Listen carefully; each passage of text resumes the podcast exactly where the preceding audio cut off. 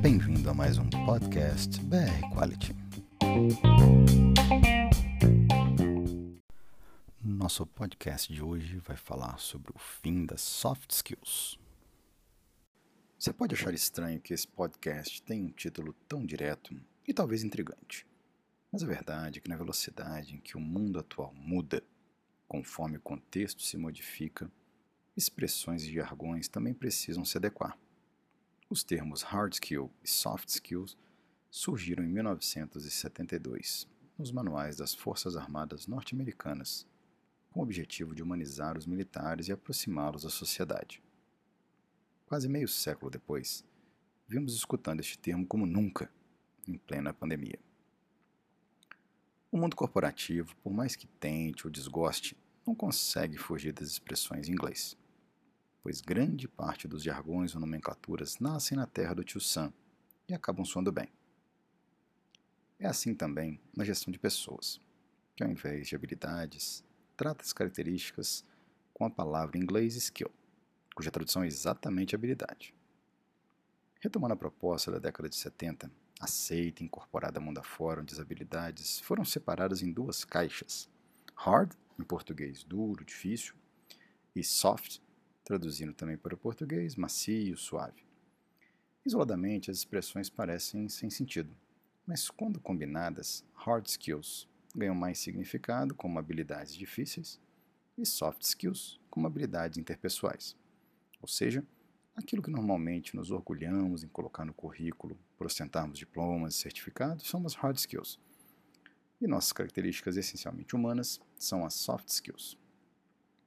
Criado o contexto de forma extremamente objetiva, a intenção aqui, nesse bate-papo hoje, é sacrificar não o significado, mas sim a expressão utilizada para descrever aspectos e características que nos definem como seres humanos bem além de nossos títulos e formações acadêmicas.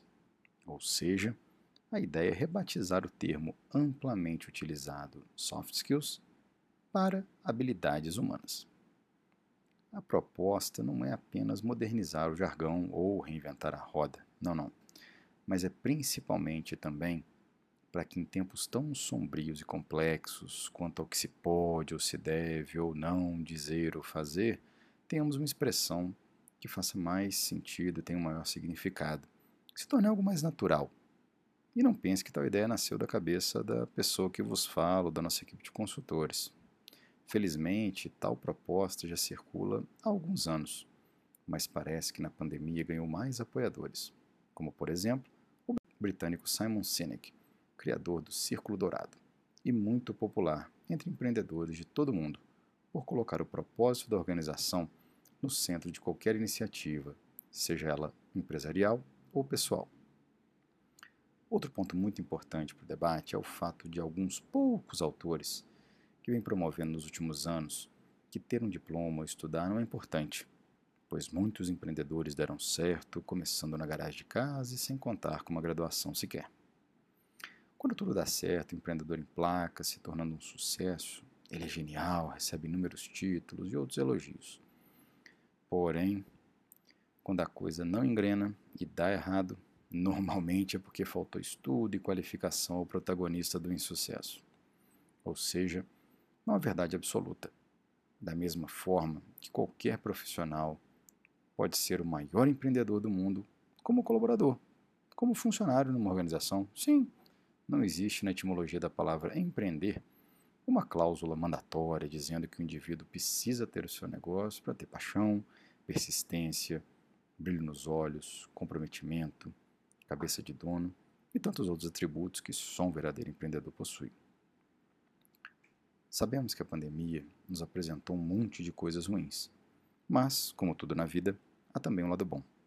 Especificamente, em linha com o nosso tema, algo que certamente muitas famílias estão repensando e ou forçosamente compreendendo é o papel da escola na educação das crianças e jovens. Nas últimas décadas, houve uma forte distorção em relação ao que esperar do ensino formal. Com uma significativa parcela dos pais acreditando que na escola a criança seria educada. De fato, a escola nos ensina diversas coisas, além das matérias e disciplinas da grade curricular, como, por exemplo, como nos socializar. Mas educação ligada a nossas habilidades humanas deve vir de casa, daquilo que aprendemos com nossos pais, mães e familiares, em geral aprendido mais pelo exemplo do que por belos discursos. E sim, também é possível desenvolver tais habilidades mais tarde, mas é um caminho mais dolorido e bem mais difícil. Então, que possamos valorizar mais as habilidades humanas, não obstante a importância das hard skills. Afinal, não é o diploma que nos transforma em verdadeiros profissionais, mas sim deve nos servir para abrir portas, como muitos pensadores já compartilharam em frases de efeito, e que de fato faz muito sentido. Somos contratados por nossas hard skills, mas permanecemos e crescemos as organizações em função de nossas habilidades humanas. Atualmente precisamos muito dessas habilidades. Então, o que não vier de berço precisa ser desenvolvido e rápido. Muito obrigado, ótimo trabalho e ótimos negócios.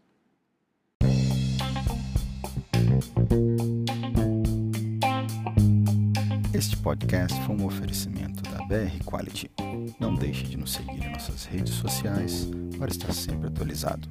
BR Quality, sempre trazendo informação de qualidade para você.